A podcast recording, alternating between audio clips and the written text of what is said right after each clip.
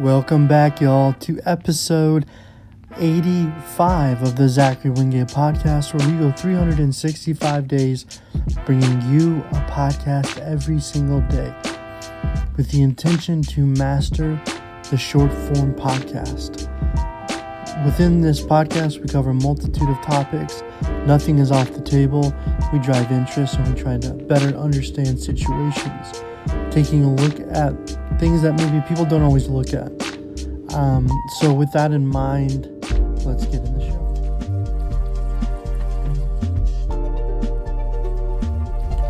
Wow, I cannot believe we are at episode 85. Um, it has been quite a process and journey bringing a podcast every single day, and it definitely takes time to master it.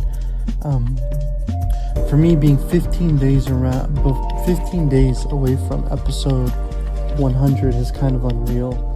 You know, it's kind of unreal how quickly time passes.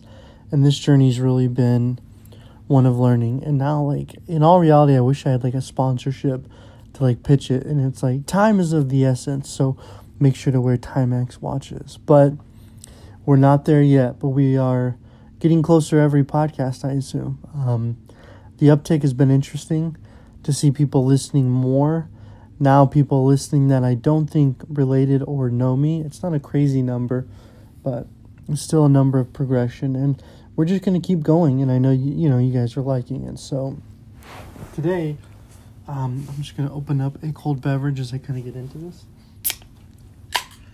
And then I wish I had another sponsorship to give right there. It'd be like, try this energy drink. Um, so one thing that was really interesting to me, so kind of getting into some sports um, news, if you will, is the fight last night between Jake Paul, the problem child, and Eddie, the spider Silva. Um, so this fight went the distance with multitude rounds, and the judges scored it based on Jake Paul. But anybody watching that fight would also give it to Jake Paul. Um, and a concept that keeps coming up around Jake Paul is being rigged. So if you look at all of Jake Paul's fights, so currently now Jake Paul is 6 and 0. Okay.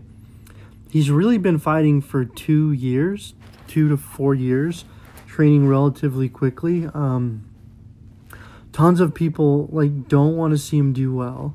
I don't know why. It's like it's like you see this man working really really hard and he comes off a little bit brash, but I mean, who cares? He's like, he's working and he's fighting people. But if we look at his fights, let's break him down. I mean, I think, I don't know what we call Jake Paul now. Do we call him an amateur? Do we call him professional? Um, breaking down his fights, I've watched most of them, you know, and generally they'll always be on Showtime, running about $60 a pop. Um, but his first kind of fight was I can't remember who he fought. I don't know if it was AnEsonGib and he beat him, but really going into the Nate Diaz fight. I'm sorry, not Nate Diaz. I mean, that could be in the future, but Nate Robinson. So I watched this fight and it was a clear knockout. And Nate Robinson obviously did not want to lose to Jake Paul. So really, my intention is to go through each one of these fights and be like, tell me how this is rigged. Um, and then I want to kind of go into some other riggings sports history to kind of indicate how things were rigged and how things have been rigged as it relates to boxing. Um, so Nate Robinson, who was who was the point guard for the New York Knicks, fought him and he got rocked. That fight was bad. I mean, he ate a knuckle sandwich and just was TKO'd. Then we had this other fighter. I never watched that fight, but I think that was his first one, and he won by knockout as well. But getting into the Ben Askren fight. I mean, this fight was really interesting. I don't know, it just seemed like Ben Askren the whole time just had this just a really bad attitude about it. Like he was offered the fight, right? It was hyped up. He didn't promote it at all, okay? And he showed up and and looked that he didn't train. Guy's been playing frisbee golf and just kind of like been like not even taking the opportunity serious. Like, you know, to me it's like that was such a red flag. Excuse me. and it's like ASE is that an indication that it's being rigged? I don't know. I think if it was being rigged, you try to sell it. So that fight, I mean, you paid for it, and like this was before it was on Showtime, so it was a little bit ratchet. It's like a promotion company. Had Snoop Dogg as one of the uh, commentators. It was a really interesting fight. I don't know. I've never really seen anything like it, but like Jake Paul knocked him out in the first round, or but I don't know if he knocked him out. But if you look at it, it looked like he got knocked out. You know, I'm sure Ben Askren. I don't know who he would have betted on, but you know, he was a wrestler, a fighter we all know him because he took the knee to Masvidal in that one fight where Masvidal came out and just kneed a dude in the head, and that was Ben Askren. And Ben Askren fought in Prime, and I'm pretty sure he's close with Joe Rogan. Joe Rogan really liked him and tried to get him over the UFC, but he's kind of a bust. Now he plays frisbee golf, has a podcast, and he's a gym coach, and probably had a multi-million dollar payout because of Jake Paul. Um, so I don't know. That one I is probably the one I would might considered to be the most rigged out of all of his fights, just because of how it ended. Ben Askren just walked out of the arena with his wife. Like the whole thing was really, really weird. No press conference. So that one was really weird. And then we have Tyson Woodley 1 and Tyson Woodley 2. Um, I didn't really watch Tyson Woodley 1. I'm pretty sure it went to the judges. And Tyson Woodley 2 was a very boring fight, and it kind of lasted in Jake Paul just getting that right hand that he has with that power and just dropping him. And that one in itself, I mean, Tyson Woodley got a tattoo. So this is kind of where it's like, is it rigged? I don't think it's rigged because Tyson Woodley fought him. And Jake Paul was like, get a tattoo with my name on it on your body, and we can have a box again. And I think he said F you to Jake Paul, and he got it tattooed on his finger. But Tyson Woodley stepped up when when Fury wouldn't want to fight him, and there was tons of weird stuff with Fury, broke rib. It's like, and you look at the guy, and I check him on Instagram, and he's like running marathons. It just seems like he has no, he does not want to fight. Like, because if you look at it, you know, the Jake Paul fight would be a really good fight for me. He can make a lot of money. It's like I would fight. I don't. That's what I don't get. Is like, why would he not want to fight Jake Paul? And I'll get into that in the next fight. So Tyson Woodley too. He was supposed to fight Fury, which is Tyson. I don't know which Fury's who, but it's young Fury. It's his half brother, because the Fury brothers were gypsies, like in Snatch, and each one of the guys had different moms, but they all had the same dad. Um, but you know he was gonna box, and the second time he didn't have his paperwork. Tyson Woodley came through at the last minute. He got knocked out, but he still came through, and he did it there. So like if you look at those fights, I mean, they were like legit fights, but it's not like super crazy. I think his last fight with Ed Ed Silva was really really interesting because Ed Silva had, you know, he he he beat Cesar Chavez Jr. last year, okay? He is one world C fighter, Brazilian 47. Guy is like an iron jaw and he goes out there and has a really good fight against Jake Paul. The only reason why Jake Paul won is because he knocked him down. So like when I look at this fight, it doesn't look like it was rigged. And like when I, I did some research on kind of understanding the criterias for how to rig a fight, and there's a multitude of them. And really what you find is that the number one indicator obviously is going to be money.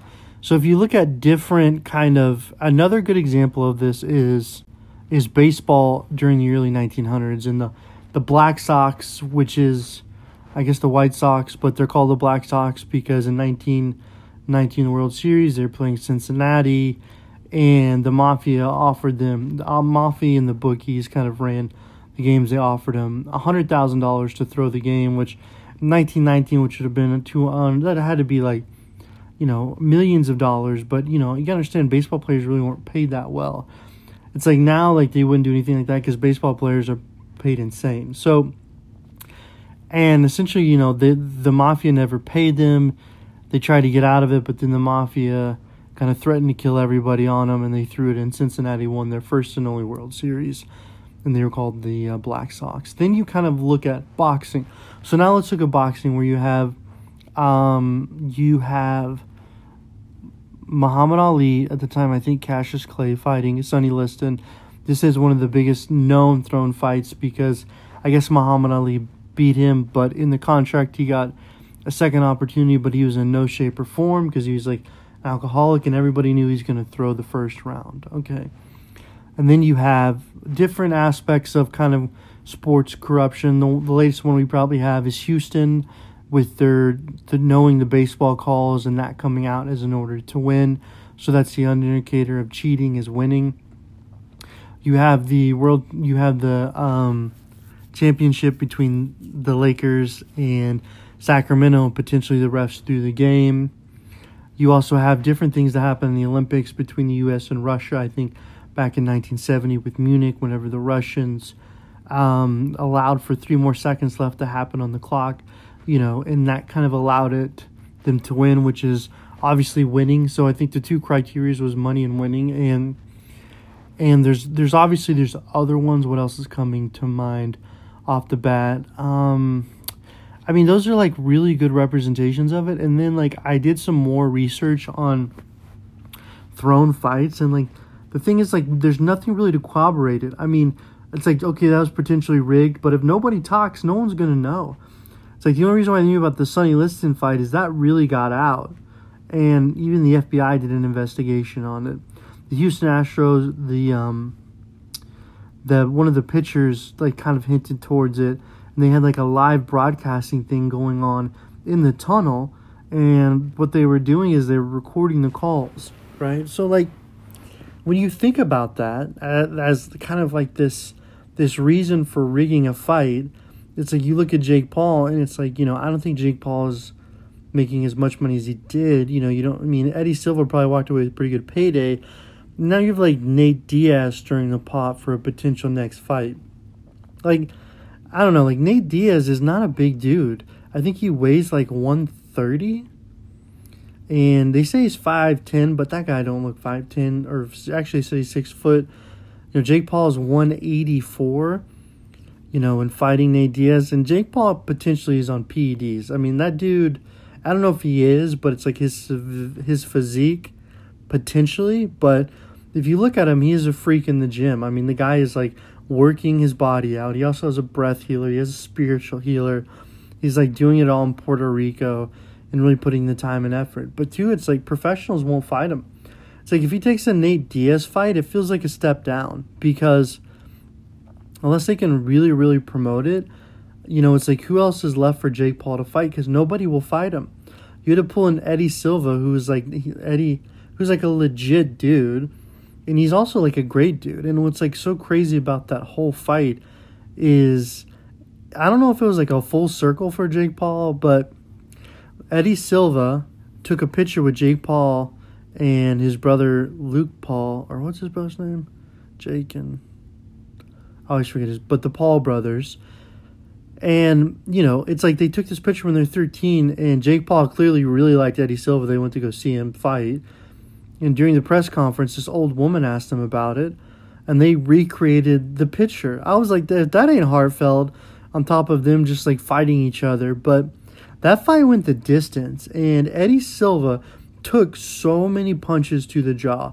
Like if you look at the Tyson Woodley fight, if you look at you know Ben Askren, and then you look at um, even Nate Nate I don't want to say Nate Diaz Nate Robinson. Like you look at those fights and you're like, yo, those are legit knockouts, and people need to start recognizing that you know Jake Paul can fight, and there's nothing wrong with that. And it's like people just want to hate on him because he transitioned, he's the bad boy. But it's like the dude was in the Disney Club. His brother got really famous on TikTok and in Vines. You know, they became like the most paid YouTubers. You know, when his brother did fight Floyd Mayweather, but Floyd Mayweather, in his last four fights, he's like the most. I mean, his fights are, to me are kind of garbage, but people make a ton of money. I mean, his last fights are some of the most you know, made some of the most money in history, like six hundred million dollars, like consistently. But you know, we can get in that to another time. In that fight, I don't know, that fight could have been rigged. But overall, you know, that's kind of my analysis of the Jake Paul Silva fight. Thank you guys for listening. As I get into, you know, when I got to episode 100, it was the goal, so we're getting there. So once we get there, I'm really, I'm really going to focus on blowing it up. So thank you all listening, and we'll talk to you tomorrow.